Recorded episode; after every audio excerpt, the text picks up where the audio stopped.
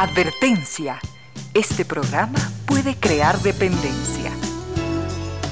Dependencia de la buena música, del comentario oportuno, del momento poético, de las voces que siempre tienen algo que decir. Aquí se unen la música y la palabra, con cierto sentido.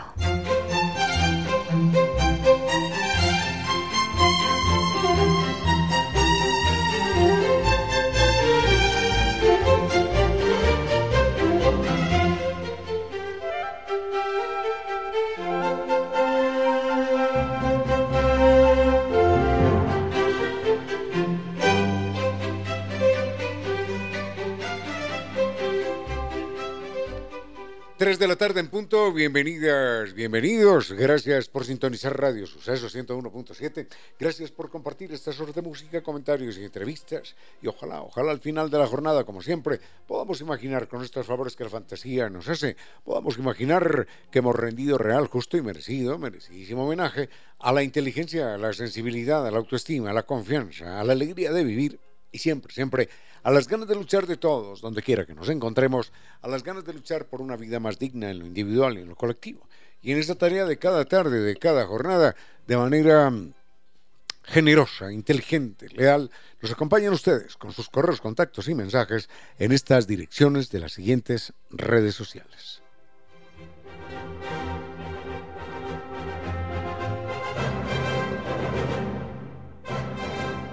Quito nos escuchan por la señal de 101.7 FM y desde cualquier lugar del mundo en radiosucesos.fm. Recuerden además que mm, las redes sociales eh, son sucesos, correo electrónico, sucesos arroba radiosucesos.fm, en Twitter arroba radiosucesos en Instagram arroba radiosucesos y en Facebook Radio Sucesos Ecuador.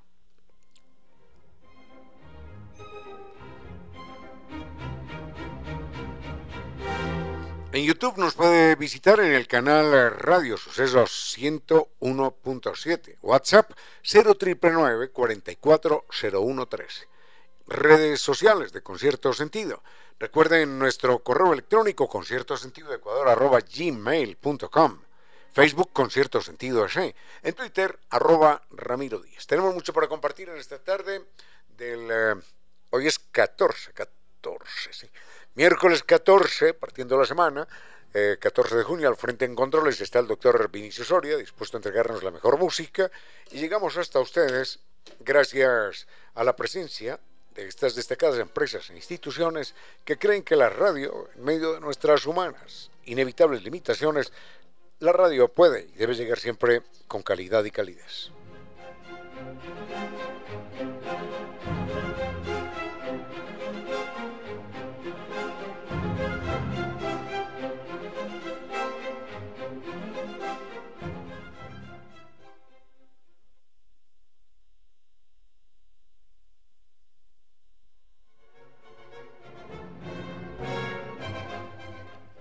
En Pichincha sabemos lo que es velocidad, rapidez y conectividad. Recuerden, con NetLife y sus cinco niveles superiores de tecnología podemos navegar por todo Internet. Podemos estar en línea el tiempo que deseamos y conectarnos con personas en cualquier parte del mundo.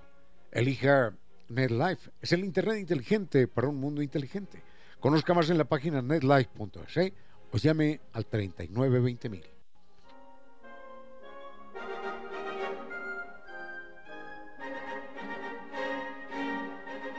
No hay límites, no hay límites para las propuestas de San Vitur. Recordamos que San Vitur se invita a un viaje simplemente fascinante. En esta ocasión vamos a recorrer Japón y las joyas del sudeste asiático, Tailandia, Vietnam y Camboya. Este es un viaje lleno de contrastes junto a los más increíbles eh, templos de, de la religión sintoísta allí en Tokio, los palacios imperiales en Osaka y van a sentir lo que es la emoción del tren bala, sus paisajes naturales y toda, toda la modernidad que se conjugan en este viaje. Van a visitar la octava maravilla del mundo en Camboya, que es el famoso templo de Siem Reap, van a descubrir lo que son los mercados flotantes de Tailandia y van a sentir la magia de la bahía de Halong con las más exóticas playas de Vietnam en un crucero nocturno. Sin lugar a dudas, la mejor experiencia de sus vidas los espera en San Vitus. Recuerden, con guía acompañante desde Quito y con el gran servicio San Vitus. Están en Naciones Unidas y Veracruz frente a la sede de jubilados del IES. La, la página sanviturs.com y el teléfono 600 2040.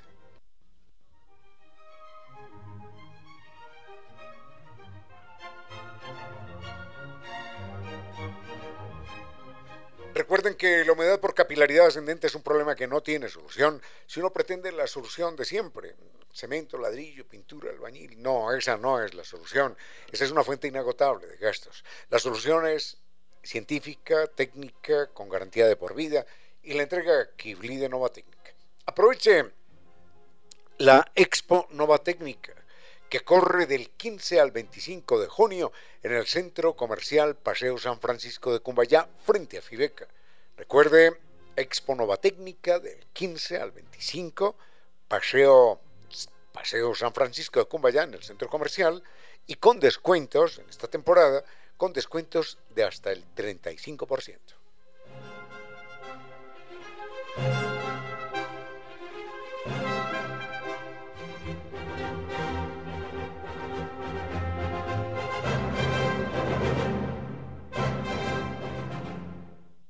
La propuesta, la propuesta de Costa Sierra es desayunar con ellos. Recuerden, podemos acceder a, todas las delicias de la gastronomía ecuatoriana en desayunos, bolones, tigrillos, cazuelas, allí en Costa Sierra con exquisitas recetas de la cocina ecuatoriana, en un ambiente agradable, con buena música, excelente servicio y, y también esto es importante tenerlo en cuenta. Si prefiere la pizza, recuerden la pizzería de Costa Sierra con la obra mágica del maestro, del chef italiano Massimo, Massimo Solito, nos va a sorprender con su pizza de masa madre. Recuerden que nos esperan en la pradera S7 147 frente a la sede de Flaxo. Reservaciones 098 311 0222. Corre de martes a sábado entre las 9 y 30 de la mañana y las 21 horas. Y domingos entre las 9 y 30 de la mañana hasta las 17 horas. Así que podemos inclusive festejar a papá con la mejor cocina ecuatoriana. Nos esperan, nos esperan allí en Costa Sierra. Reservaciones, anótelo, anote el teléfono. 098 311 0222.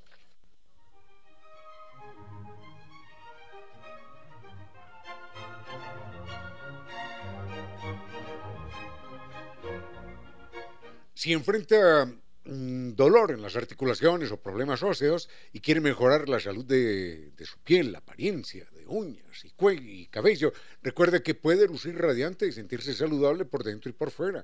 El colágeno hidrolizado de Vitagel le puede ayudar, le va a ayudar. Este es un producto que constituye una fuente natural de colágeno, que es la proteína más abundante y que se encuentra en los tejidos conectivos del cuerpo. Es esencial para la salud, para la vitalidad de huesos, piel y uñas. Además, este colágeno hidrolizado de Vitagel es eh, fácil de digerir, de asimilar, lo que significa rápida absorción. Y esto ofrece resultados también rápidos y efectivos. Así que mejore su calidad de vida y su belleza con el colágeno hidrolizado de Vitagel y mejore su bienestar desde adentro hacia afuera.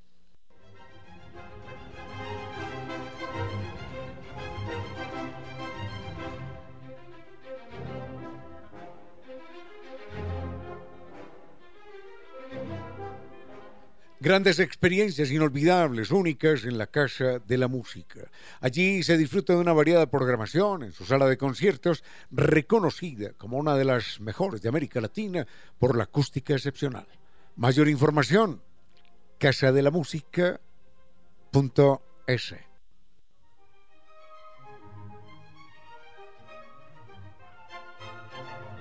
Muy bien, muy bien, tenemos mucho para compartir en esta tarde, 14 de junio, miércoles.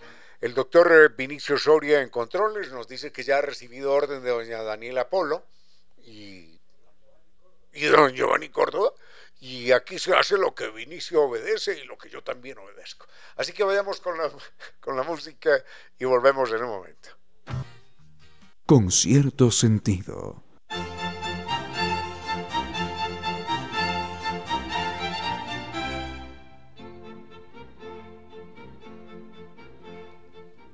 Muy bien, esta pregunta está, sí señor, don Marco tiene toda la razón, esta pregunta está relacionada con eh, un tema que veníamos comentando en alguna ocasión.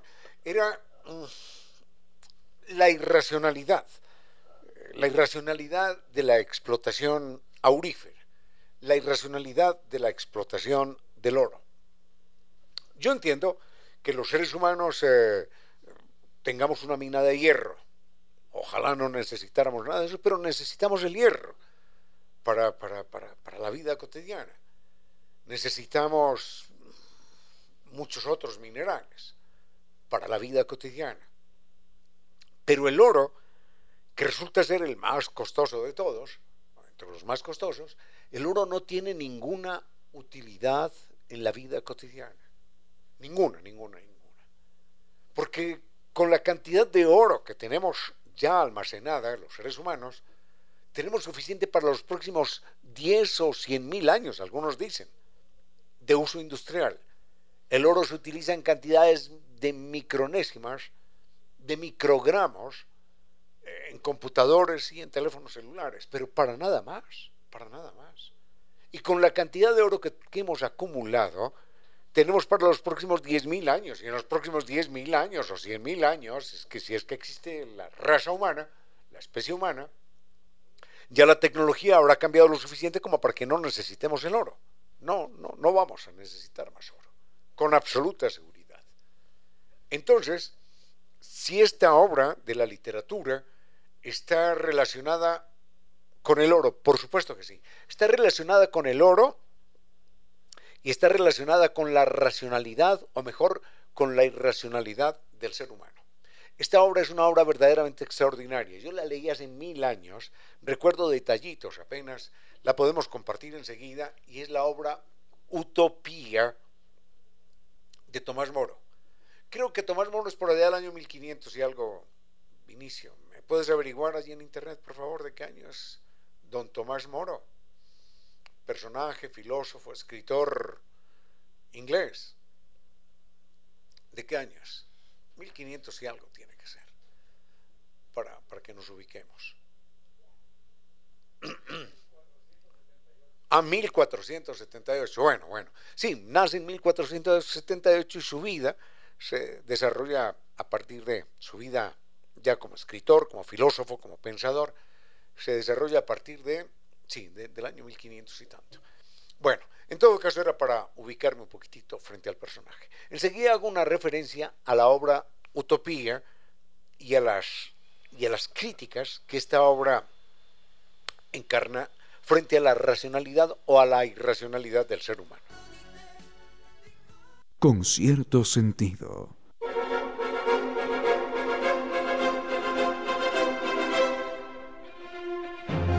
La idea es eh, sonreírle a la vida y no solamente sonreír para la foto. Permita que su sonrisa conquiste el mundo. Esta es una propuesta que le hace New Dental Care, la magia de su sonrisa. Anote bien estos datos porque los puede seguir en las redes sociales, en Facebook, en, Instagram, en TikTok. El teléfono, dos teléfonos voy a dar. Este es muy fácil, ¿eh? 252 8282 o el celular 098 448 9515. Los voy a repetir. 252 8282 o 098 448 9515. Recuerde New Dental Care. La página es esa www.newdentalcare.es. A esta hora nuestros invitados son personajes que por alguna razón, o sin razón alguna, marcaron la historia. Hace algunos días hacemos referencia al tema de la irracionalidad humana en la explotación del oro y cabe la pena señalar, vale la pena señalar que un muy agudo oyente nos dice, oiga, eso del oro tiene relación con esta novela famosa Utopía que usted mencionó hace algún tiempo.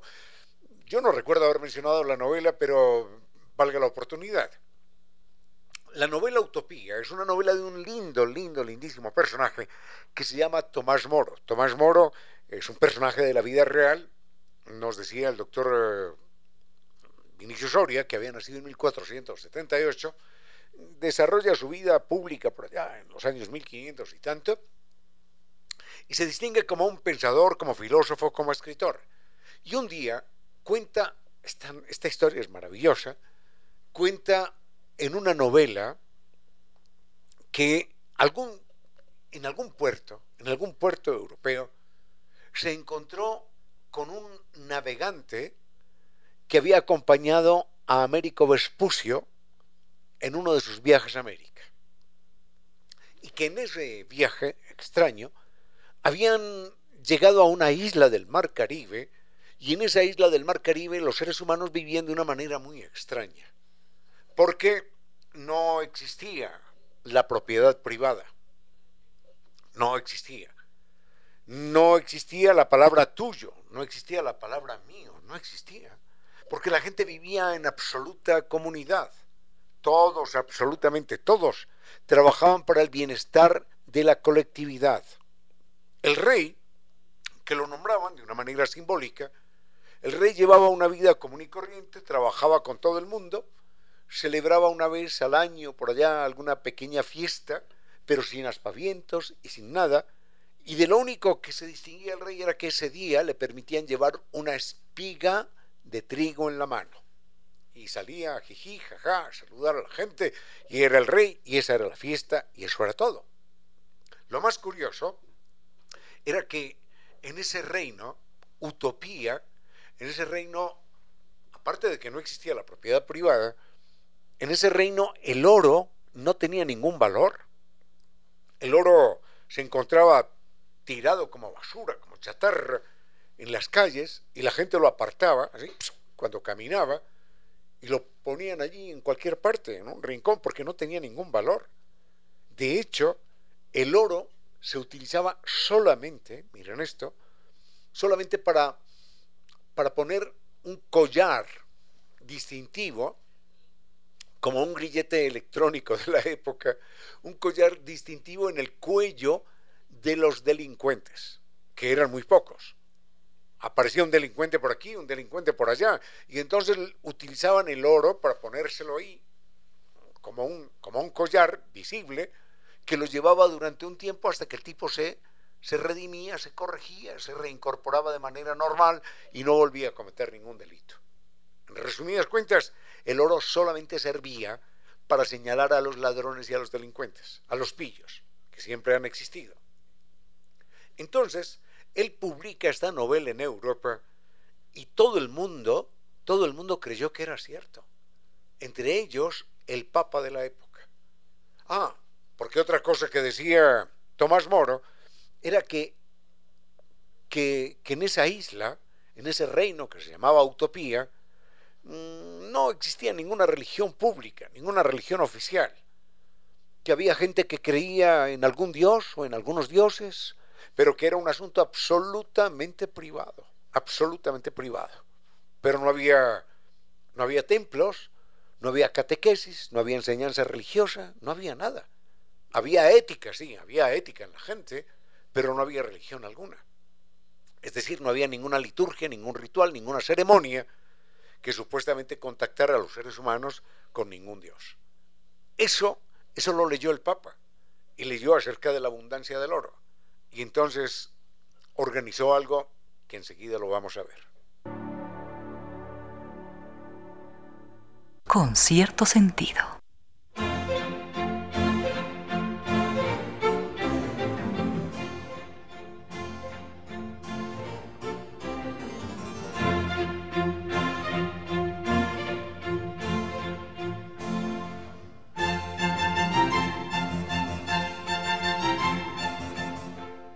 Cuando Tomás Moro dijo que en algún lugar del mar Atlántico había una isla en la cual eh, la gente no tenía religiones, por lo menos una religión oficial, no había catequesis, no había templo, no creían dioses, algunos sí, otros no, no importaba, y el oro abundaba en las calles y, y la gente lo menospreciaba. El Papa de la época, imagínense, no entendió aquello como una ironía, sino que lo, lo leyó literal y lo interpretó de manera literal y organizó una flota de barcos para ir a la conquista de aquella isla y en esa flota de barcos iban soldados, iban a conquistar la, la isla e iban un grupo de sacerdotes que iban a predicar la religión de Roma. Tomás Moro tuvo que intervenir en el último momento para decirle, oiga, señor, por favor, esta es una obra de literatura, es, es, una broma, yo, yo, yo nunca me encontré con, con ningún navegante amigo de Américo Vespucio, esto dejémoslo ahí. Así que él había creado la palabra utopía, que la utilizamos hoy y la utilizamos en, muchos, en muchos otros idiomas, había utilizado la palabra utopía para hablar de una ironía.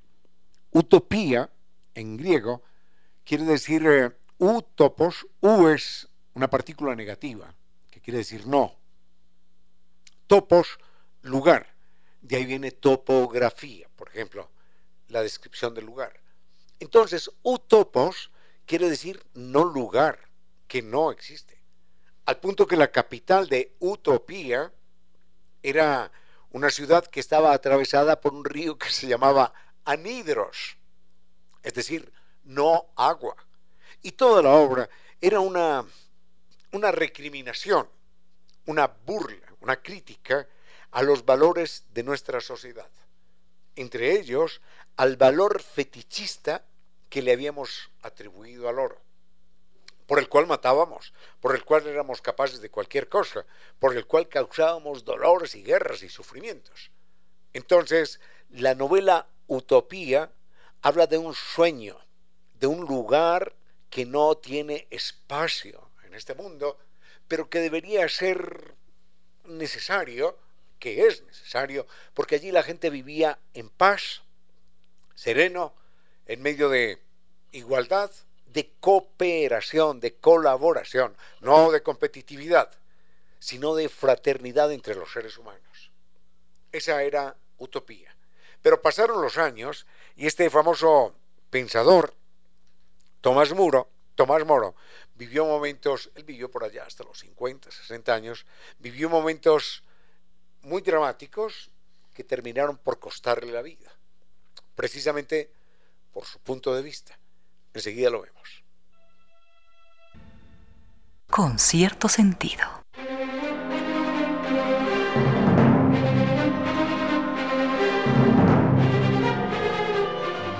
Atención con esto que es una noticia que le va a significar solución a un problema y le va a significar también importantes descuentos. Recuerde que del 15 al 25 de junio en el centro comercial se está dando la feria Nova Técnica. Recuerden, está allí en el centro comercial Paseo San Francisco de Cumbayá, frente a Fibeca.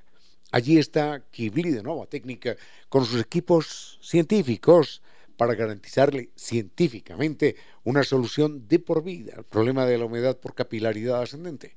No más paredes descascaradas, ni ambientes enfermizos, ni propiedades desvalorizadas. Kibli de Nueva Técnica, Paseo San Francisco, del 15 al 25, con descuentos de hasta el 35%. De los sombreros de los magos surgían palomas, pañuelos y conejos, y siempre el asombro. Ojalá también surja de esta pequeña historia. La pequeña historia que tenemos que cerrar es la, la pequeña, gran historia de Tomás Moro, personaje que nace en 1478, nos decía el doctor Vinicio Soria, muere por allá a los cincuenta y tantos, sesenta años, pero muere, bueno, muere no, es, es, asesinado, es asesinado por el rey de Inglaterra, que eh, eh, tenía en ese momento cinco, seis, siete matrimonios, y entonces Tomás Moro, que era un creyente, que decía, oiga, el matrimonio es indisoluble, esto no puede ser, pero el rey de Inglaterra se había proclamado a la vez jefe de la iglesia y decía, yo yo veré si anulo o no mi matrimonio, yo veré cuál matrimonio mío es válido o cuál no. Y Tomás Moro, de manera valiente, dijo, Señor, eh, en la Biblia dice, por eso perdió la cabeza, en la Biblia dice que lo que Dios ha unido no lo separa el hombre. Así que si usted declara su matrimonio nulo, simplemente está cometiendo una herejía. Y si se vuelve a casar, está incurriendo en un pecado que se llama de esta manera o de esta otra. Eso lo hizo este rey, este rey de Inglaterra, Enrique VIII, lo hizo seis o siete veces, mandó a matar a sus mujeres además, y cuando Tomás Moro se planta y le dice esto, lo condena a muerte. Pero miren una cosa, es tan humillante el caso que, que lo condena a muerte en esa época había fundamentalmente dos formas de aplicar la pena de muerte.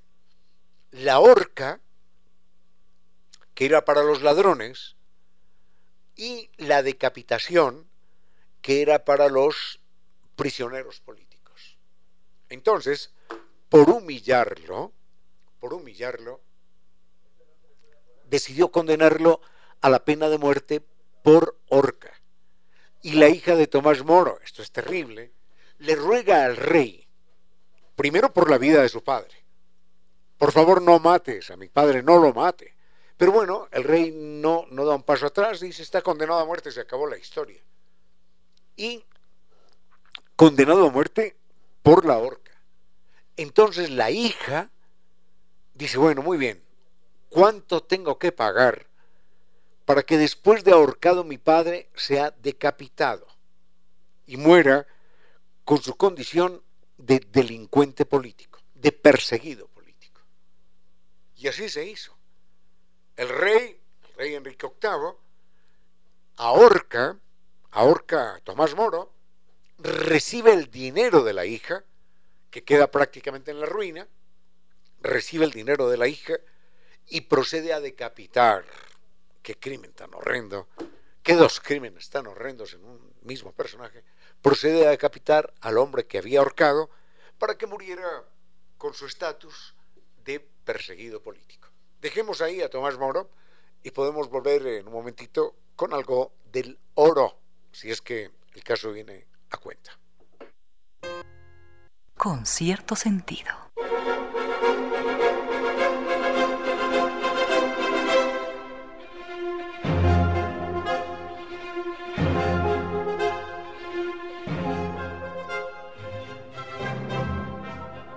No hay límites, no hay límites para las propuestas de San Vitur. Recordamos que San Vitur se invita a un viaje simplemente fascinante. En esta ocasión vamos a recorrer Japón y las joyas del sudeste asiático, Tailandia, Vietnam y Camboya. Este es un viaje lleno de contrastes junto a los más increíbles eh, templos de, la religión sintoísta allí en Tokio, los palacios imperiales en Osaka y van a sentir lo que es la emoción del tren bala, sus paisajes naturales y toda, toda la modernidad que se conjugan en este viaje. Van a visitar la octava maravilla del mundo en Camboya, que es el famoso templo de Siem Reap. Van a descubrir lo que son los mercados flotantes de Tailandia y van a sentir la magia de la bahía de Halong con las más exóticas playas de Vietnam en un crucero nocturno, sin lugar a dudas, la mejor experiencia de sus vidas los espera en San Viturs.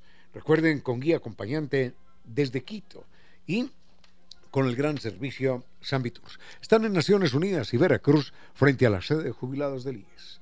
La, la página sanviturs.com y el teléfono 600-2040. Sigue con ustedes, Ramiro Díez. Con cierto sentido.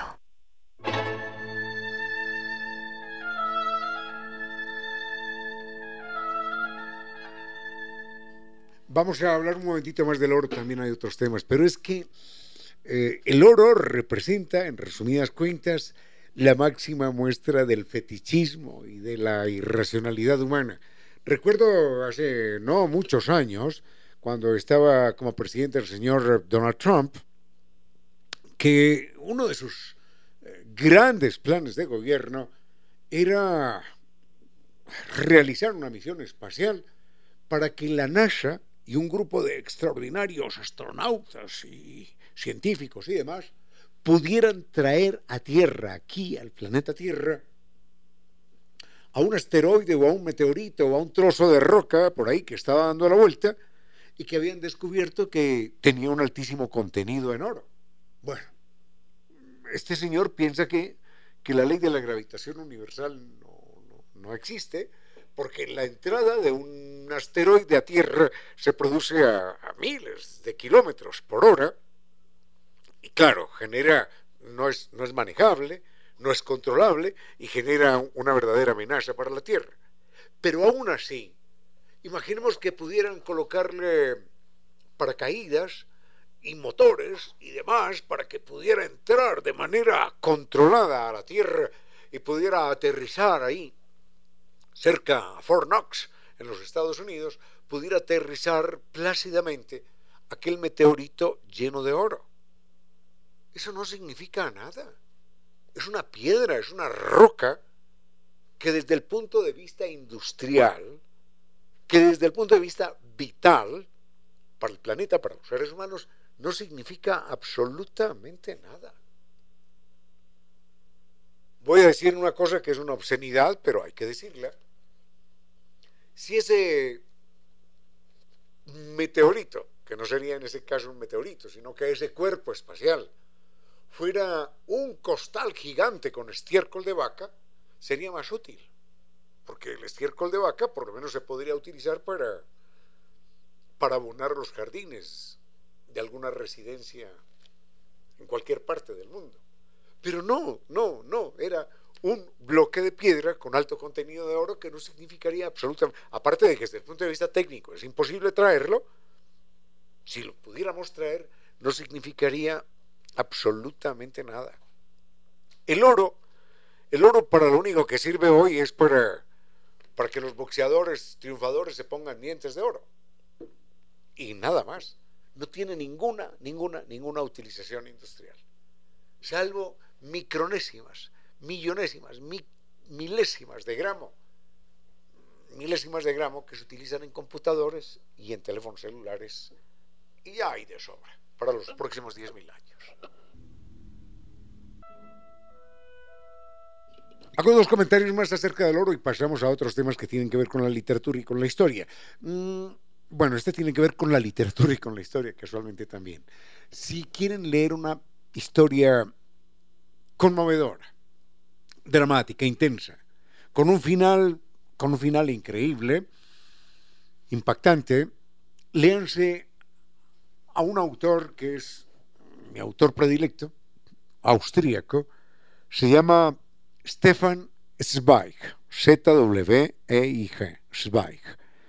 Stefan Zweig tiene grandes obras y tiene una novela, una novela no, perdón, un libro de, de reseña histórica que se llama momentos estelares de la humanidad.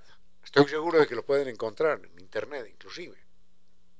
Y allí, en momentos estelares de la humanidad, van a encontrar la historia, una historia que se llama El descubrimiento del dorado.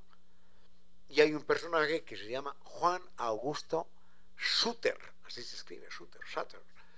Juan Augusto Sutter es un suizo que un día llega a California, en los Estados Unidos, y tiene una historia conmovedora para contar. Esa historia de la vida real de Juan Augusto Suter, así, se escribe Sutter, bueno, Juan Augusto Suter, la van, la van a encontrar absolutamente intensa e inolvidable. Stefan Zweig es el autor, Momentos Estelares de la Humanidad. El, el capítulo se llama el descubrimiento del dorado. Y les cuento esto. Juan Augusto Sutter, Sutter, Juan Augusto Sutter, llegó en un momento dado a ser el hombre más rico del mundo. Del mundo. Y nadie se imagina su final. Bueno, les queda como, como tarea para que sean felices leyendo esa obra. con cierto sentido.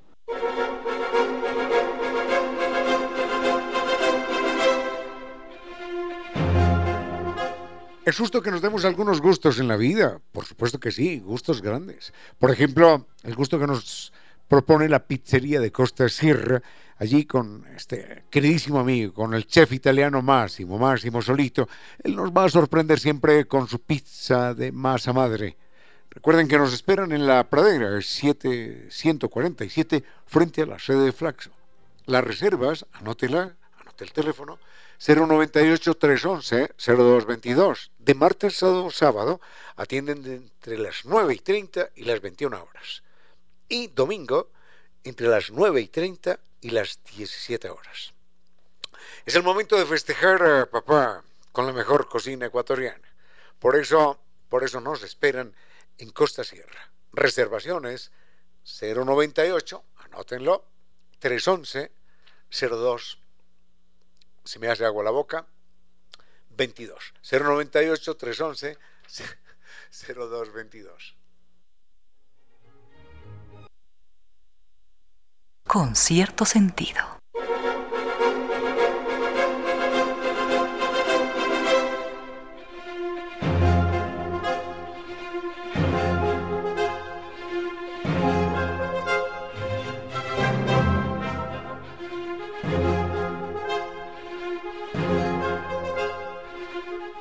El doctor eh, Vinicio Soria nos va a entregar enseguida música de la India, porque quiero contar algo acerca de la India y del oro, para que nos demos cuenta que el cuento de que el oro es riqueza, el oro es riqueza, el oro es riqueza, no se lo cree absolutamente nadie con, con dos neuronas juntas.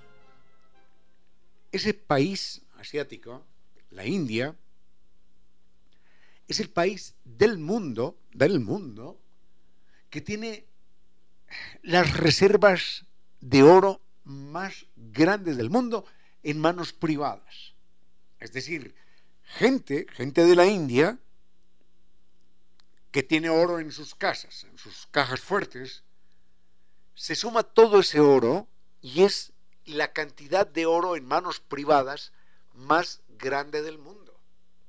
Oro atesorado ahí, guardado en un hueco, en una caja fuerte para nada.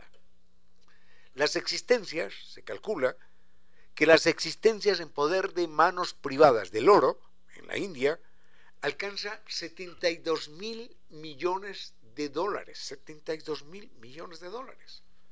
Y se pregunta uno, ¿para qué? ¿Para qué? ¿Para qué 72 mil millones de oro? 72 mil millones de dólares en oro. Si usted recorre las calles de Calcuta o de Bombay, usted, usted no ve sino pobreza en grado extremo. Y si usted un día se levanta temprano, está en el hotel y mira por la ventana temprano, tipo 4 de la mañana, usted ve los carros, los carros, los camiones, los, los camiones que recogen basura, van recogiendo también los muertos de hambre pero muertos, no, no, no, no, no es que tengan hambre, no. Personas que han muerto de hambre en las calles y las recogen conjuntamente con la basura. Y es el país del mundo que más oro tiene, la India. ¿Tiene sentido esto? ¿Tiene sentido? Por supuesto que no tiene sentido. Si el oro fuera riqueza, entonces no habría camiones en las madrugadas, en, Bombay, en Calcuta, recorriendo la ciudad, recogiendo basura y personas que han muerto de hambre. Dejamos el tema del oro ahí y uy, me quedaría mucho más. Y volvemos con los animales. Así solían decir algunos, y con ese argumento los utilizaban y maltrataban sin importarles su dignidad o su dolor han sido vistos como objetos, como mercancía, como fuente de riqueza. Felizmente, cada vez somos más quienes sabemos que causarles dolor o incomodidades habla muy mal de nuestra dignidad por atentar a la de ellos. Los animales sienten. Los animales se alegran y sufren. Quiérelos. Respétalos. Los otros animales, nuestros hermanos. Sigue con ustedes, Ramiro Díez. Con cierto sentido.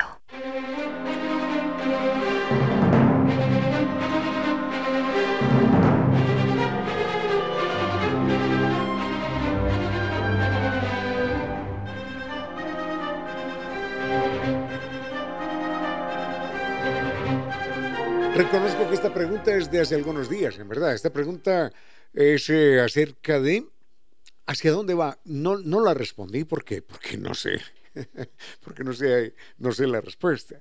Simplemente dije que era, que era imposible de responder para una persona que no fuera biólogo, que no fuera científico. Inclusive muy pocos biólogos y muy pocos científicos mm, acertarían en responder a esto. ¿Para dónde va el mundo de la ciencia en materia, en materia de biología? ¿Para dónde va? Caramba, cuando vemos eh, de qué manera en los últimos 100 años hemos hecho más avances en la ciencia que en todo el resto de la historia de la humanidad, cabría preguntarse también hacia dónde va el mundo de la ciencia en términos biológicos. ¿Cómo van a vivir los nietos? ¿A qué se van a enfrentar? A eso me quiero referir en un momentito después de tomarme el primer café de esta tarde.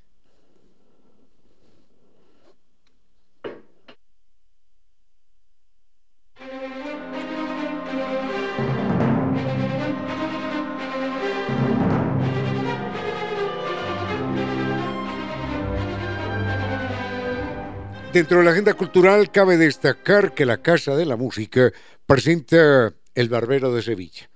Eh, hablar del Barbero de Sevilla es eh, hablar de, una de las óperas más, más divertidas de todos los tiempos. Una maravilla de música, una maravilla de humor.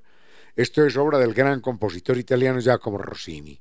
Así que la propuesta es, más adelante vamos a hablar con, con representantes de, la Casa de la Música, la propuesta es disfrutar de este espectáculo musical humorístico, lleno de intrigas, de enredos, de situaciones divertidas, con una música vibrante, inolvidable.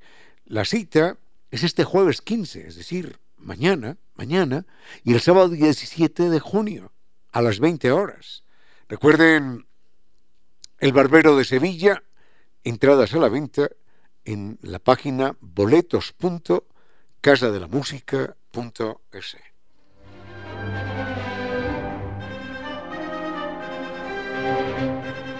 En términos biológicos, ¿para dónde, va, ¿para dónde va la ciencia? ¿Qué va a lograr en los próximos 20 o 50 o 100 años? Es imposible predecirlo. Es imposible, pero puestos a pensar, imagino que a partir de una sola célula nuestra, una célula que tomen del cabello, de la piel, hasta de nuestra saliva, de cualquier parte, a partir de una sola célula nuestra, estoy especulando, ¿no? Habrá, habrá la posibilidad de fabricar un clon nuestro. Y entonces eh, podemos tener allí refrigerado a la orden un hígado, unos riñones, un corazón. Por si en algún momento nos hace falta un hígado, unos riñones, un corazón o un brazo o una pierna. ¿Por qué no? Será posible. Creo que será posible. No, no hay nada, no hay nada que, sea imposible en términos biológicos. A partir de un, paquete de células, reproducir un organismo. Ya, ya se hace de alguna manera. Y entonces la gente podrá tener su propio banco de, de órganos de repuesto para cualquier efecto. Miren lo que hacen hoy. Hoy, por ejemplo, mm, un toro, un toro en Holanda, puede inseminar a una vaca que vive en Australia. Juntan el óvulo, juntan el paquete espermático del, toro, lo insertan en una coneja y esa coneja con un, con, un, con un nuevo ser en su vientre, que es la mezcla de un toro de Holanda con una vaca de Australia, la llevan a Texas. Y allí sacan, sacan ese óvulo que ha estado cuidadito en el organismo de la coneja durante una semana y se lo insertan a una vaca, a una vaca en Texas. Entonces un toro de, sin moverse, un toro de Holanda fecunda una vaca de Australia, eh, la fecundación la, la, ponen en el, el, óvulo fecundado, lo ponen en el, en el vientre de una coneja y la coneja viaja a Texas. Y allí se lo insertan a una vaca. Y entonces esa vaca es madre de un crío, de un torito, de un ternero, que no es suyo, porque es el padre es uno, la madre es otra, ya, listo. Y ha sido trasladado por una, por una coneja. Eso se puede hacer hoy, se hace de hecho, se hace. En materia, en materia de alimentos, ¿qué, qué sorpresas podrá haber en el futuro? Bueno, imagino, por ejemplo, imagino que que esto es puramente especulativo, que pueden tomar el gen, el gen del tamaño de, de un producto vegetal. Por ejemplo, el gen del tamaño de una sandía. Hay algo en la sandía, en los genes, que definen el tamaño de esa sandía, que mida 20, 30 centímetros, 40, no sé. Y el gen del tamaño de esa sandía se lo pueden inyectar a las uvas. Entonces tendremos uvas del tamaño de una, de una sandía. O un frijol del tamaño de una sandía. O habas, o garbanzos, o lentejas, o chochos del tamaño de una sandía. Obviamente la planta tendrá que ajustarse porque ya no podrá colgar una sandía o un chocho o un haba de, una planta. Tendrá que doblarse la planta y ponerla en el suelo, sobre el piso. Pero así, así será. Tomar el gen de una sandía, el tamaño del gen de una sandía, se le inyecta al frijol y al frijol tendrá ese tamaño. Los frijoles tendrán ese tamaño. Solucionado el problema del hambre, si se quisiera, ¿no? Hoy también se podría solucionar sin estas maravillas de la de la genética. Hoy también se podría solucionar, pero no se hace por, porque es más importante guardar oro que aliviar el hambre de la gente. Pero en el futuro mm, esto será perfectamente posible. Una persona con una disfunción orgánica producto de un accidente que no puede caminar, me imagino que lo pueden solucionar en una semana. Lo podrán solucionar en una semana. Con seguridad que sí. Pero estas son estas son cosas del futuro. Solamente pensemos en esto. En el año 1900, es decir, en la época de nuestros abuelos y bisabuelos, en el año de 1900 la expectativa de vida del ser humano era de 48, 49 años. Hoy una persona de 48, 49 años ya va para su segundo, tercer matrimonio y está haciendo trote en la Carolina. En esa época era la expectativa de vida.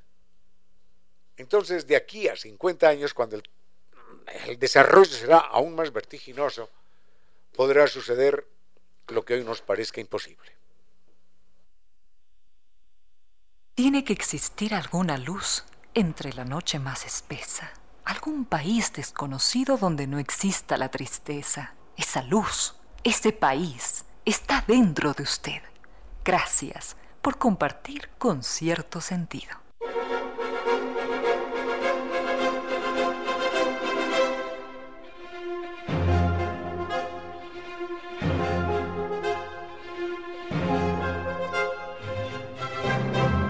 Y doña Teresa nos pregunta muy oportunamente, bueno, si se,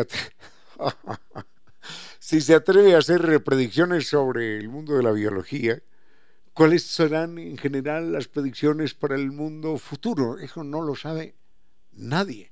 Sería un bonito ejercicio, sería un bonito ejercicio que cada uno de nosotros se imaginara el mundo mm, dentro de 50 años, dentro de 100. ¿Qué será del mundo en materia tecnológica dentro de 50 o 100 años? El mundo que vivimos hoy no se lo imaginaban las personas de hace 50 años no se lo imaginaban. El teléfono celular, la inteligencia artificial, Internet. No, no, nadie se lo imaginaba. Así que, ¿qué será del mundo? Porque los próximos 50 años no van a ser en términos de desarrollo como los anteriores 50, ¿no? Los próximos 50 años equivaldrán a 500 años. Porque el ritmo será 10 veces más acelerado. Dado que cada descubrimiento, cada invento, cada creación tecnológica potencia una, una creación adicional o muchas más. Entonces, con la inteligencia artificial, por ejemplo, con la inteligencia artificial ya no podremos creer absolutamente en nada. He visto algún video donde toman una fotografía, le toman una fotografía a Giovanni Córdoba. Venga, listo. En segundos, en segundos, aparece un video en el cual aparece Giovanni Córdoba, está Giovanni Córdoba, jugando en las grandes ligas, ligas norteamericanas de, de baloncesto. Y entonces se mete allí entre todos aquellos basquetbolistas que miden un metro noventa, dos metros, y él encesta con una mano y encesta con la otra, y evade y, ah, y dribla y juega por aquí, pasa la pelota y la recibe, y vuelve y lanza la canasta perfecta. Y le han tomado la foto hace 10 segundos. Y ningún ser humano, ninguno, podría decir que aquel, que aquel video es un montaje. No, no es un montaje. Es Giovanni Córdoba anotando los puntos en la NBA, en la Liga Mayor de Baloncesto de los Estados Unidos. Y si lo queremos poner a bailar ballet, puede bailar ballet. Y si lo queremos eh, poner a ganar los 100 metros llanos contra los grandes corredores del mundo, gana los 100 metros planos. Ahí está el video, no hay, no hay cómo confundirse. La pregunta entonces es, en el futuro, ¿qué vamos a creer?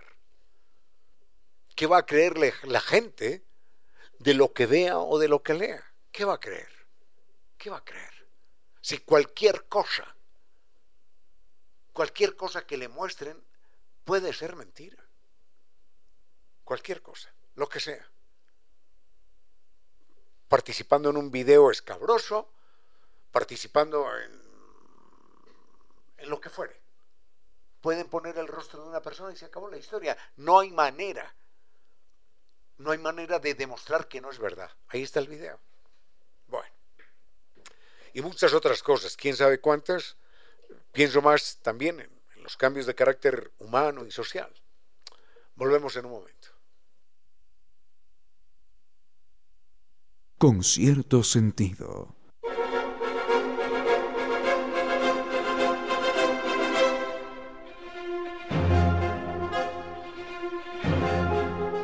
Imposible en materia científica saber para dónde, para dónde va el mundo. Eh, nadie podría lanzar eh, media docena de profecías mm, con alguna exactitud. Seguro que estaríamos equivocados, nos quedaríamos cortos Nadie, nadie podría imaginar esto. Si usted le dice a alguien en, el año 1800 que va a poder eh, hablar con alguien que está en Tokio en este momento, que está en Buenos Aires, Argentina, y que pueden hablar los tres a la vez a través de un, de un equipo pequeñito que cabe en su mano, en tiempo real, nadie lo podría creer. Miremos que cuando se inicia el siglo XX, es decir, estamos hablando de 1900, los profetas, los profetas norteamericanos decían, cada casa, cada casa tendrá una piscina, cada casa en el mundo tendrá una piscina. Habrá un, un automóvil por habitante. Cada familia tendrá un avión. Y no habrá más guerras. Imagínense esto. ¿Ah? Se equivocaron en todo. Hoy es imposible, inclusive desde el punto de vista ambiental, que cada casa tenga una, piscina. Ambientalmente sería el fin del mundo. Que cada habitante tenga un automóvil. Bueno, esa es la peor, la peor pesadilla. Que cada familia tenga un avión. Pero ¿dónde? ¿Dónde los vamos a acomodar los aviones? ¿Dónde? y no habrá más guerras. Y a los pocos años teníamos la Primera Guerra Mundial. Y como eso era poco, tuvimos la Segunda. Y después de la Segunda Guerra Mundial vino Corea y vino Vietnam y vinieron los conflictos en Europa y en todas partes. No, no habrá más guerras, no, no habrá más guerras, toma. No, no habrá más hambre, toma. Que cada día mueren miles de niños de hambre. Entonces,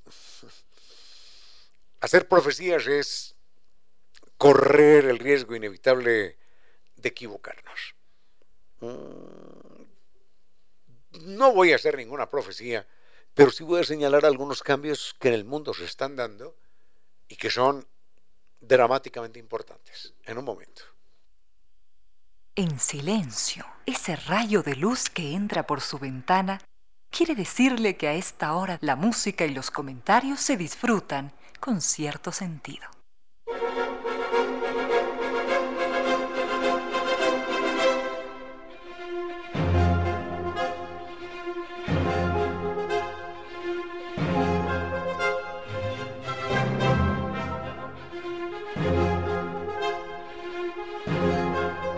¿Cómo, ¿Cómo está cambiando el mundo de una manera dramática, no solamente en términos, eh, en términos científicos, algo que, que nos desborda a todos, sino en términos sociales? En primer lugar, en los países del primer mundo, lo que llamamos los países del primer mundo, la tasa de natalidad está disminuyendo de una manera intensa.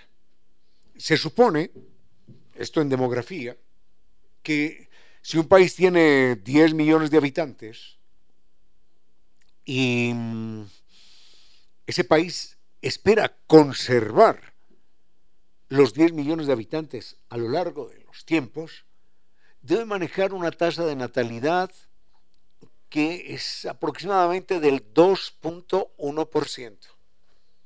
Es decir, eh, por cada 100 habitantes mm, deben nacer dos dos habitantes cada año. 2.1%. Esa es la tasa de crecimiento. Pero sucede que hoy los países del primer mundo están experimentando una, un descenso dramático en la tasa de natalidad. De hecho, recordemos que había muchos pueblos en España que estaban ya desocupados. Ya, pero desocupados, desocupados, pues donde, donde los bares habían cerrado, hasta las clínicas habían cerrado, la iglesia había cerrado porque, porque ya no había gente.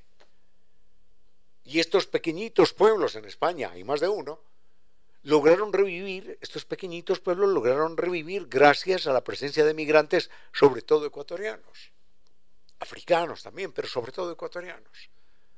Porque la tasa de natalidad en Europa y en estas partes de España, por ejemplo, había caído por debajo del 2.1 y ya ya cada año había menos gente y menos gente y menos gente.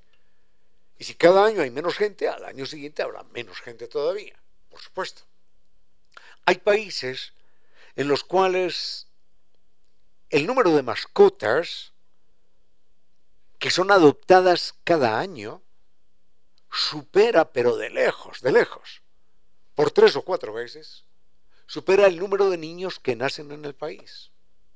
Entonces, es un país en el que la gente joven se está llenando de mascotas, de perros y gatos, y gatos y perros, pero, pero no de niños. Y los sábados y los domingos salen a pasear con el cochecito, y el cochecito no va un niño, sino que va un perro o va un gato, generalmente un perro.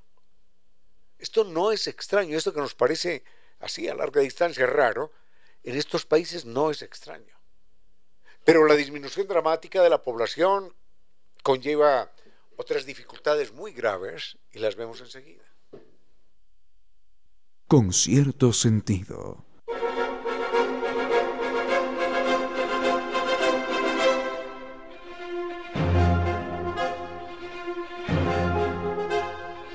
Señalábamos hace un momento que en algunos lugares del mundo, países del primer mundo, decíamos, se empiezan a presentar problemas de orden demográfico porque la población empieza a disminuir de una manera dramática.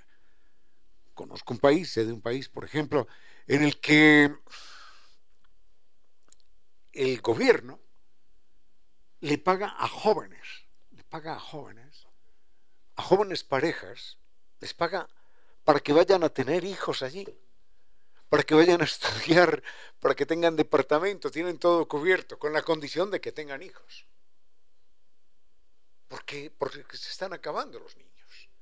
Ya no hay, ya no hay, ya no hay ningún crecimiento demográfico, hay un decrecimiento demográfico. Y entonces las proyecciones señalan que, que en 12, 15 años tienen que empezar a cerrar universidades.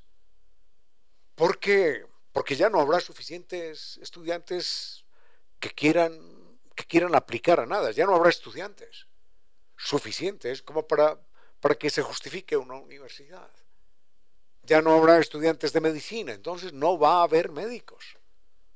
Entonces, claro, en 10 años ya no hay estudiantes de medicina, significa que en 30 años ya no habrá médicos en ese país. Ya no habrá médicos. ¿Saben lo que es eso? Y que no haya médicos. Y que no haya y que no haya ingenieros y que no haya científicos. Porque porque ya la gente no no se reproduce y ya no va a haber gente que vaya a la universidad, no va a haber. Entonces esto es un drama verdaderamente terrible. En un momento dado, la amenaza de la población mundial fue precisamente la superpoblación mundial. Pero sucede que hoy no. Hoy la tasa tiende a decrecer y miren la contradicción. En términos en términos porcentuales, de acuerdo con lo que se esperaba, empezamos a ser menos de los habitantes que se calculaba que íbamos a ser en 1950. Se decía, para el año 2020 seremos tantos. Ya no, ya no somos tantos, porque la tasa ha empezado a disminuir. Pero los que estamos aquí consumimos mucho más que los que hubiéramos sido si hubiéramos sido más habitantes. Es decir, si hubiéramos sido 10.000 habitantes, 10.000 millones, y no 8.000 como hoy somos, pero si esos 10.000 millones consumiéramos a la tasa de 1950, consumiríamos menos. Para decirlo de alguna manera, un niño que nace hoy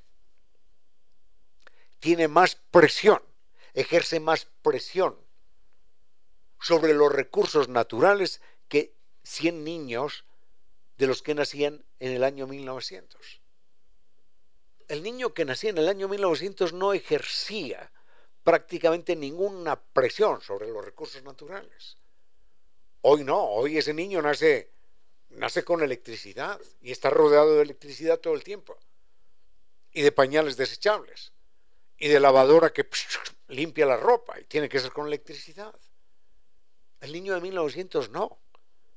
El impacto ambiental que un niño de 1900 causaba era muy bajo. El impacto que hoy un niño causa en términos ambientales es decenas, cien veces más alto que el de un niño de 1900. Entonces el mundo está cambiando de una manera dramática y no existen politólogos, no existen economistas, no existen planificadores que sean capaces de ver más allá de sus narices. Vayamos con música y volvemos. Este es un tiempo con cierto sentido, para que de todos broten las luces que todos precisamos.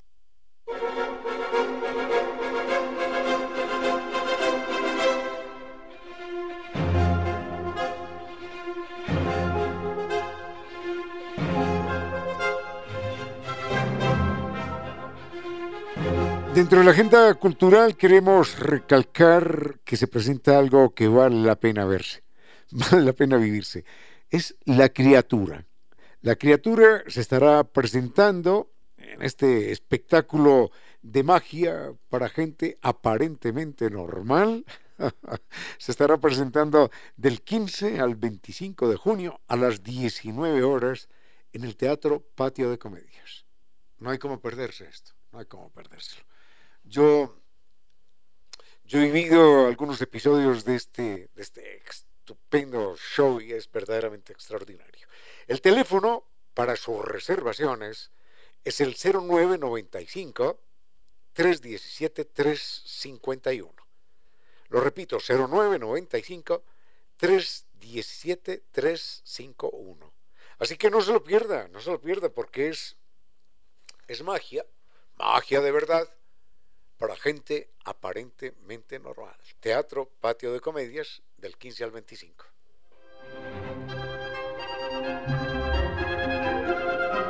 ¿Puedo saborear un café, doctor Córdoba? Muchas gracias.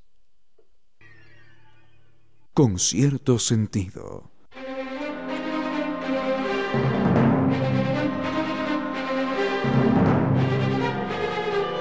Doña Adriana, miren, miren lo que es la vida. Doña Adriana nos está escribiendo desde Nueva York en este momento y nos dice a propósito de la prelación que en muchos países se da a los animales sobre los, los seres humanos, eh, digo en términos de la gente prefiere tener un, animal a tener un, hijo, mm, mire lo que sucede en los Estados Unidos. Cada año estos son datos que nos envía doña Adriana, cada año en los Estados Unidos se gasta en alimento para animales, para animales mimados, ¿no? Se gasta cuatro veces la suma de dinero que se gasta en alimentos infantiles. Es decir, un total, dice ella, no sé de dónde es esta cifra, pero un total que supera los 1.500 millones de dólares. Claro, si hay más mascotas que niños, entonces, al final, cada mascota es un ser maravillosamente, me parece, que sea un ser sagrado, un integrante de la familia. A esa mascota no le puede faltar nada, nada, absolutamente nada. Ni, ni confort, ni veterinario, ni alimento, ni cariño, ni nada. Como, como a un hijo, como a un hijo. Y me parece bien que así sea. Lo que pasa es que es preocupante a mediano y a largo plazo el que el que haya más, más, más mascotas que niños. Porque esos niños algún día serían adolescentes, algún día serían jóvenes, que se habrían de convertir en médicos, en ingenieros, en, pilotos de avión, en lo que fuere. Pero las mascotas no. Entonces, eh, nos vamos a llenar de mascotas y el mundo no va a tener médicos. Nos vamos a llenar de mascotas y el mundo no va a tener arquitectos, no va a tener ingenieros. Bueno, ese es un, ese es un, tema que, que desconcierta y sobre el que no hay como especular mucho porque cualquier cosa que uno diga conducirá a grandes errores. Con cierto sentido.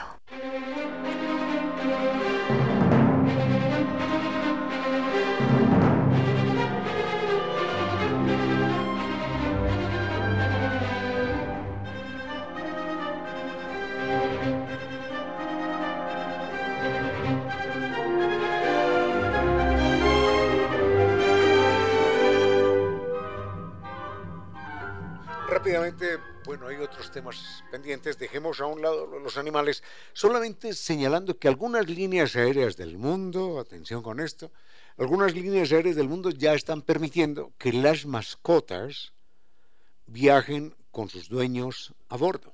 Antes la mascota tenía que ir en, bodega, allí, en una cajita y demás. Ahora algunas, algunas líneas aéreas en el mundo están permitiendo que sus mascotas viajen con sus dueños.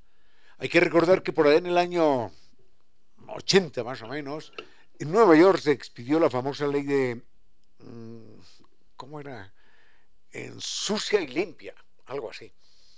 Eh, es una ley que exigía a la gente que, que iba con su mascota, que si el perro hacía popó, tenía que recoger tenía que recoger aquello, obviamente, ¿no? Antes no, antes no. Pero antes la, ciudad recorría, recogía algo así como 75 toneladas. ¿Saben lo que es eso? 75 toneladas de popó de las mascotas que la gente sacaba a pasear y nadie limpiaba. Obviamente después de aquella ley que imponía multas serias, el problema se acabó. Pero para que nos demos cuenta cuán importante es el mundo de las mascotas eh, en los tiempos que vivimos, que no solo hay líneas aéreas que permiten que haya acompañantes, eh, mascotas acompañantes a bordo allí, entre los pasajeros para evitarle problemas de estrés al animalito. Hay gente que dice, yo también, yo también me estreso sin mi perro. Sino que hay países en los cuales mm, no solo está permitido, sino que es absolutamente normal que el perro acompañe al dueño a la oficina. Entonces la gente trabaja en la oficina con el al pie. No perros, sino que en la oficina hay tres o cuatro perros. ¿Por qué? Porque la gente lleva el perro y la gente se siente más a gusto con el perro ahí, el perro se siente feliz. Son perros educados que no pelean, que no ladran, que no joroban, que no hacen pipí ni popó, están ahí calmaditos, lo hacen a sus horas. Entonces el perro simplemente se sienta al lado del escritorio y la gente, la gente siente que le baja el estrés tener el perrito ahí. Y el perro, el perro está feliz sintiéndose acompañado y no abandonado a lo largo del día. ¿Para dónde irá esto? No lo sé. Pero bueno, vayamos con música. Doctor, doctor Córdoba y volvemos. Tiene que existir alguna luz entre la noche más espesa, algún país desconocido donde no exista la tristeza. Esa luz, ese país, está dentro de usted. Gracias por compartir con cierto sentido.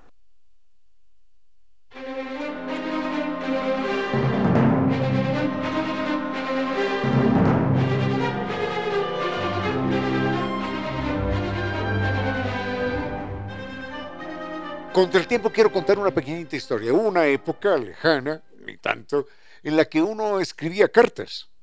Y yo recuerdo que por allá en bachillerato tenía una amiga en, Austria, todavía recuerdo su nombre, se llamaba Krista, Krista Baum. Ella me mandaba estampillas, yo coleccionaba estampillas y ella también, en fin, intercambiábamos estampillas. Y un día, Krista Baum, me, que era una señora casada, me dice, eh, es el mes de febrero me dice, estoy feliz, Ramiro, estoy feliz. Porque he conseguido, ayer mismo, he conseguido con mi esposo los boletos para asistir a la obra, a la ópera, y ya tenemos los asientos reservados para el mes de octubre. Imagínense esto. En febrero, reservando dos asientos para la ópera en el mes de octubre. Es un acontecimiento lamentablemente no tenemos aquí mucha cultura operística, pero en Europa es, una forma de, disfrutar la vida. En la época de Mozart o de Beethoven ya había ópera, por supuesto, precaria y demás, y, y, como no todo el mundo tenía acceso a los grandes teatros, se presentaban óperas medio campesinas, medio espontáneas, hasta en los establos. Sacaban las vacas un rato y la gente entraba ahí al establo a, a una mini presentación de ópera. Esa ópera, me acuerdo muy bien, a la que Krista iba a asistir en un mes de octubre con su esposo, era El Barbero de Sevilla. Miren qué casualidad. Y sucede que el Barbero de Sevilla se presenta mañana y se presenta el día sábado en la Casa de la Música. Pero estamos con un queridísimo amigo que es Luis Castro y como él tiene una hoja de vida extensa e intensa, que la presente él mismo. Luis Castro, gracias por estar acá, bienvenido. Querido Ramiro, muchísimas gracias por, por este espacio. No, hombre. Eh, y bueno, realmente muy contento ¿no? de estar por acá. Ya ocho años de, relación con el Ecuador, desde que, desde que arribé desde Venezuela, eh, producto, de, producto musical del sistema de orquestas, ex integrante de la Orquesta Sinfónica Simón Bolívar de Venezuela, dirigida por el maestro Gustavo Dudamel con la cual hicimos muchas veces ópera también. Hicimos, en algún momento hicimos Carmen con Simon Rattle en Caracas, hicimos eh, La Bohème en la escala de Milán también, momentos fantásticos, ¿no? Ahora, ahora Sí, sí. Este es un momento, un momento histórico, un momento histórico para, para Quito, sobre todo en, en el caso de Casa de la Música, porque es la primera vez en sus 18 años de vida que vamos a presentar una ópera completa, con orquesta completa, eh, porque antes se habían hecho distintas representaciones, pero con un formato mucho más de cámara, ¿no? piano, eh, con quizás un cuarteto Ahora es la ópera, Ahora es la ópera completa, con una orquesta, que en este caso es la Orquesta Sinfónica de la Universidad de Cuenca, eh, con cantantes eh, que ha traído la Fundación Cultural Armonía, dirigida por María Fernanda Argotti, eh, con la dirección escénica de Charlie Calvache y la producción general de Alexandra Cabanilla, todos bajo la dirección del maestro William Vergara. Estamos hablando de palabras mayores.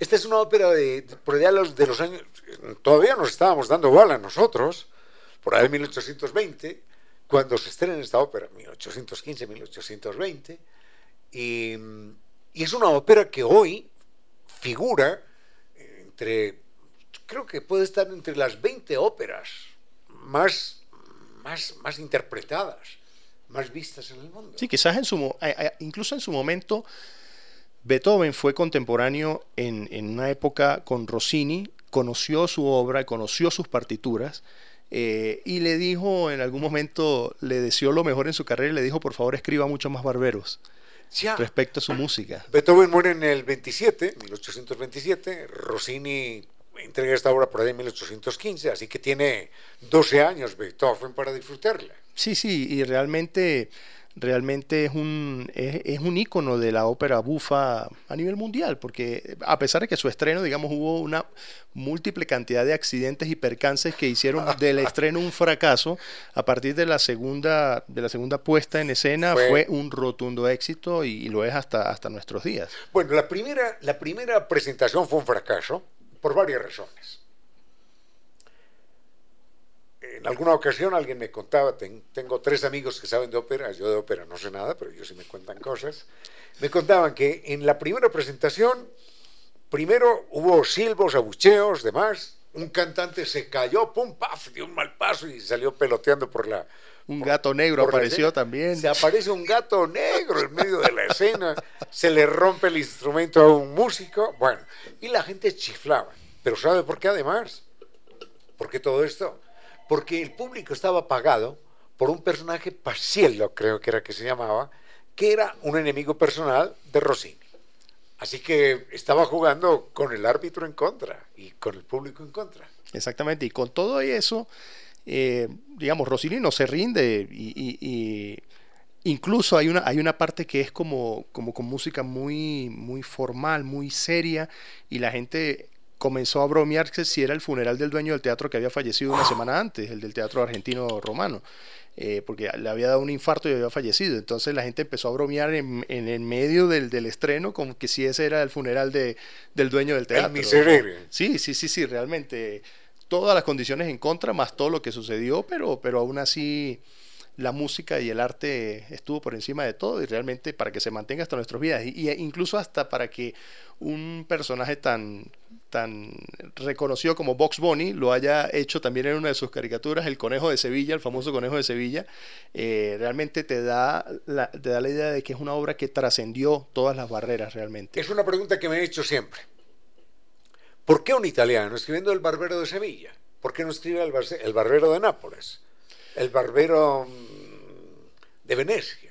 ¿Por qué el Barbero de Sevilla? Fíjate que... ¿Qué tenía Sevilla para, para llamar tanto la atención?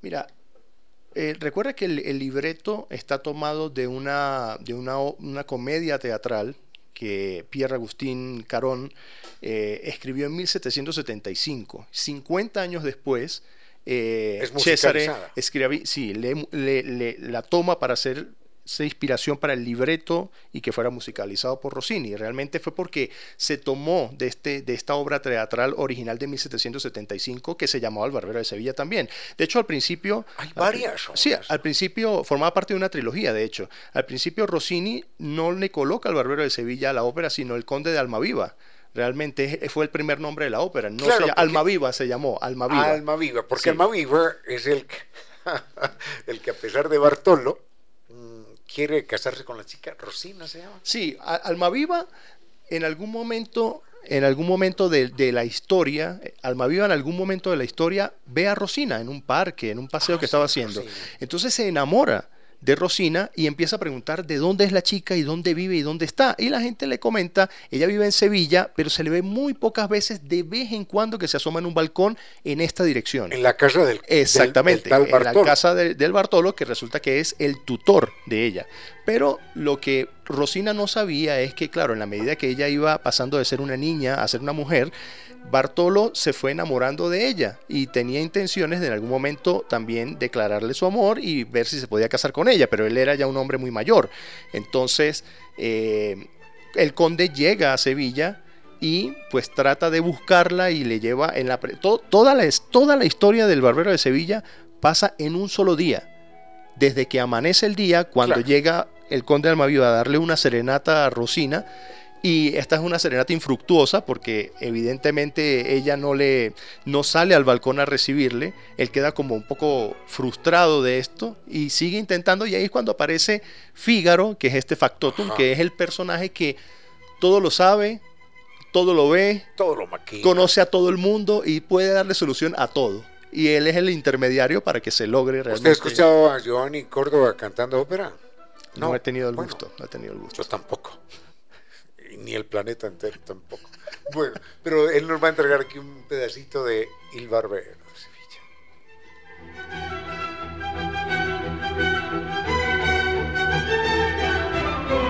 Sevilla.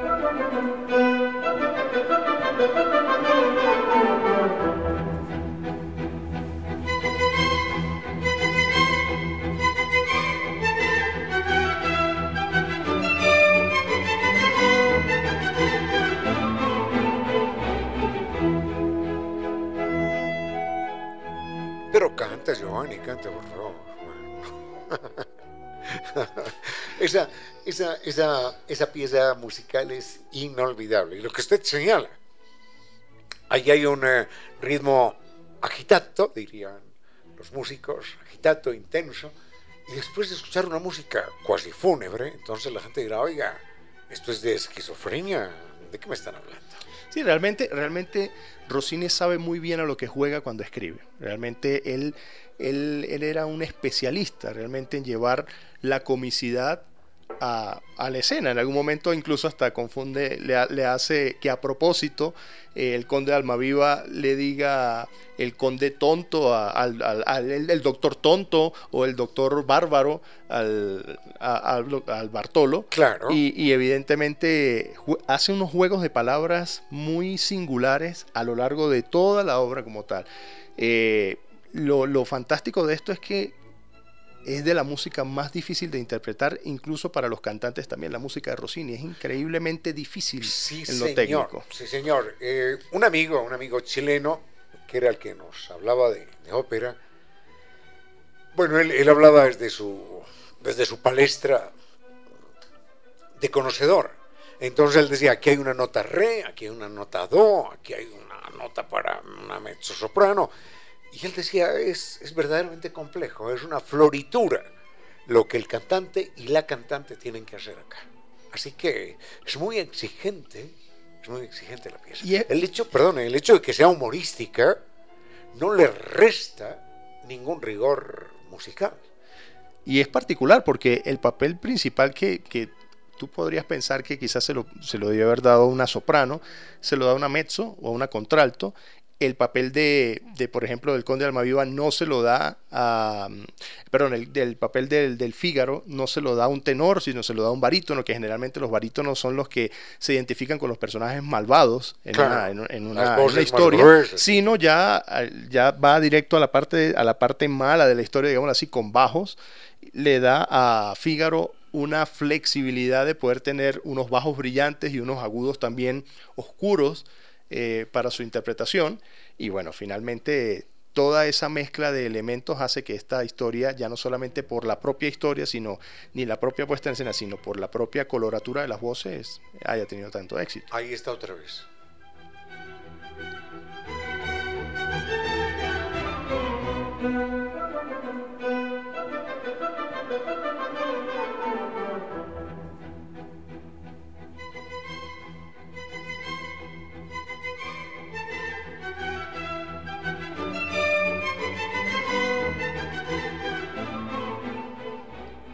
Esa es la maravilla de Rossini, personaje del que tenemos mucho que contar en alguna otra ocasión, de él, de él como personaje. Ya no como músico, como músico excelso, sensacional. Tengo entendido que esta ópera se ha presentado, creo que decenas. Sí, seguramente. Si no, no, si no centenas de veces en un solo lugar, en el Metropolitan Opera House de, de New York. No, no sé. Sí, es que realmente, bueno, New York es una ciudad universal, es una ciudad del mundo, es una capital del mundo y, en ella hacen, comparecen demasiadas culturas. Y es una ciudad que atrae a mucha gente y es evidente que este tipo de obras siempre tiene buena cabida, como, como el, típico Broadway que siempre está prácticamente las 24 horas disponible porque realmente eh, tienen una orquesta maravillosa. Es verdad, usted llega llega hoy a Nueva York o llega mañana y usted dice, hoy quiero ir a la ópera y encuentra ópera. Sí, sí, sí, tal cual, tal cual, tal cual. Son, son esas ciudades maravillosas. En diciembre pude estar en el, en el debut de como director de la Filarmónica de Nueva York como invitado de un, de un gran amigo, se llama Rafael Payare, que fue cornista también de la Orquesta Simón Bolívar, pero ya desde hace algunos años está eh, inmerso en la dirección, en la dirección de la Sinfónica de San Diego y de la Sinfónica de Montreal actualmente. Y es una maravilla los escenarios que tiene Nueva York para, no solamente para la ópera, sino para la música sinfónica, para el ballet, para todo realmente. Y, bueno, por eso en Casa de la Música queremos un poco... Eh, eh, cruzar el, umbral de, simplemente la organización de conciertos y la programación de conciertos, sino también tratar de, llevar un género tan importante como la ópera a nuestra casa y no solamente hacerlo eh, una vez al año, sino espera, vamos, a, vamos a tratar de hacerlo por lo menos un par de veces al año y por ahí viene otra sorpresa para la segunda parte del año. Hombre, será, será maravilloso, maestro, maestro Luis Castro. Muchísimas gracias. Hagamos la invitación entonces para el Barbero de Sevilla, en la Casa de la Música, maestro. Sí, con mucho gusto. Eh, las presentaciones del Barbero serán, se llevarán a cabo el próximo jueves 15, mañana, jueves 15 eh, de junio, y el próximo sábado 17 a las 20 horas ambas presentaciones. El costo del boleto es de, hay dos precios, 35 dólares en butaca VIP, butaca baja, y 25 dólares butaca alta. Aplica descuentos para menores de edad, tercera edad y personas con discapacidad. Y actualmente en nuestra página web tenemos un cupón de descuento para un 15% para la función del día de mañana, escribiendo la palabra barbero todo en mayúscula. Entonces, a través de www.boletos.casalamusica.es pueden escribir este, este nombre de este cupón Barbero. Y, Barbero y pueden acceder al 15% de descuento en el costo del boleto del día de mañana, de la función de mañana. perfecto, perfecto. Maestro Luis Castro, gracias, gracias a usted y gracias, esto de corazón, gracias a la Casa de la Música, porque es, es una lucecita de cultura, de esperanza, de dignidad en medio de tanta noche. Querido Ramiro, muchísimas gracias a ti también porque, porque ustedes son los que nos ayudan a llegar a tanta y tanta gente eh, para que nos pueda acompañar y disfrutar de estos espectáculos que hacemos con el mayor cariño para todos. Eh, en este caso, en nombre de la Casa de la Música, Fundación Cultural Armonía y la Universidad de Cuenca, a través de su orquesta, la Orquesta Sinfónica de la Universidad, que, que dicho sea de paso, también están haciendo un trabajo magnífico porque dentro de nuestra gestión también está el apoyar e incentivar a que los jóvenes vengan y tomen la Casa de la Música para hacer este tipo de espectáculos porque es el futuro de la música del país. Así que estamos muy contentos de recibirle y realmente eh, estamos seguros de que no va a ser la última vez que les vamos a recibir con mucho cariño. Y bueno, todo está servido para que podamos disfrutar mañana jueves y el próximo sábado de esta maravillosa obra. Maestro Luis Castro, muchísimas gracias. ¿eh? Gracias, Ramiro.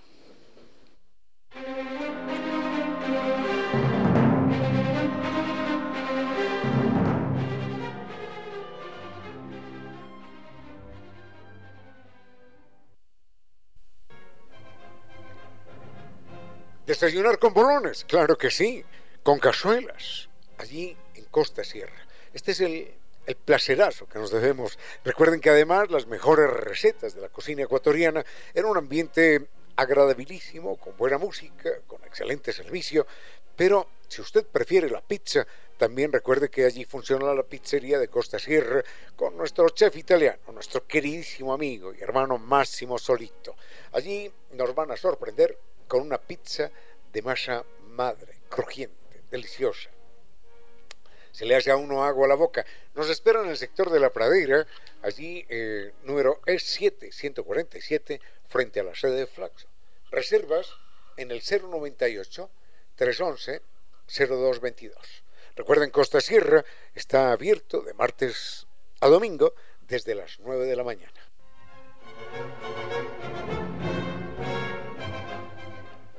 En Pichincha sabemos lo que es velocidad, rapidez y conectividad. Recuerden, con NetLife y sus cinco niveles superiores de tecnología, podemos navegar por todo Internet. Podemos estar en línea el tiempo que deseamos y conectarnos con personas en cualquier parte del mundo. Elija NetLife. Es el Internet inteligente para un mundo inteligente. Conozca más en la página netlife.es o llame al 3920.000.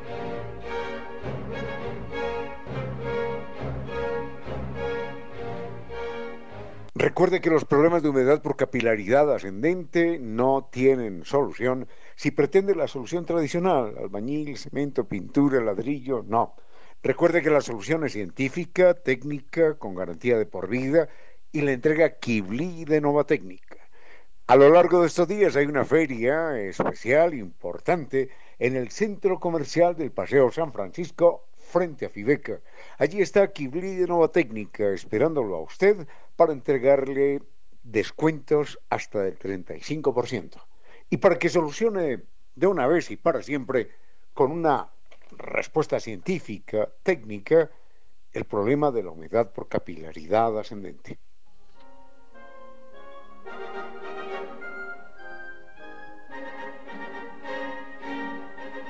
No hay límites, no hay límites para las propuestas de San Vitur. Recordamos que San Vitur se invita a un viaje simplemente fascinante.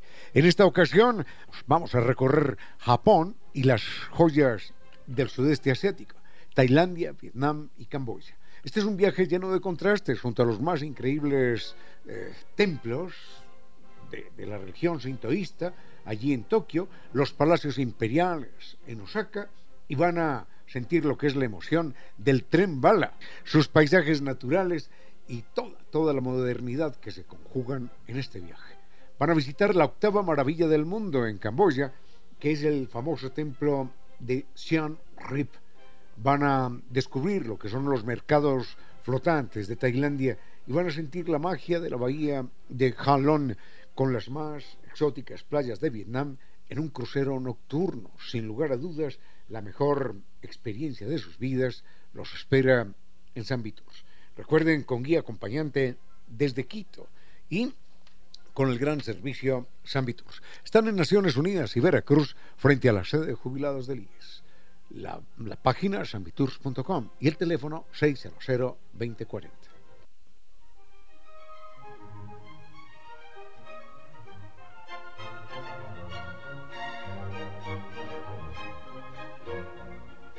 Si enfrenta dolor en las articulaciones o problemas óseos y quiere mejorar la salud de, su piel, la apariencia, de uñas y cuello y cabello, recuerde que puede lucir radiante y sentirse saludable por dentro y por fuera.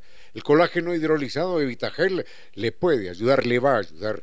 Este es un producto que constituye una fuente natural de colágeno, que es la proteína más abundante y que se encuentra en los tejidos conectivos del cuerpo. Es esencial para la salud, para la vitalidad de huesos, piel y uñas. Además, este colágeno hidrolizado de Vitagel es eh, fácil de digerir, de asimilar, lo que significa rápida absorción. Y esto ofrece resultados también rápidos y efectivos. Así que mejore su calidad de vida y su belleza con el colágeno hidrolizado de Vitagel y mejore su bienestar desde adentro hacia afuera.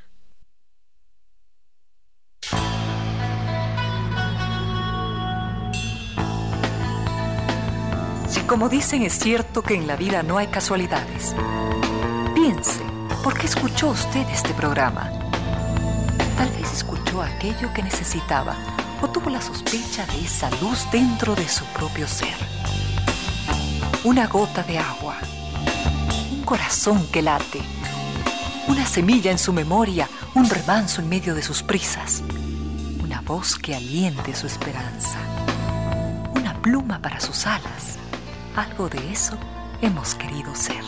Aquí, en Concierto Sentido, con Ramiro Díez. Y Reina Victoria Díez.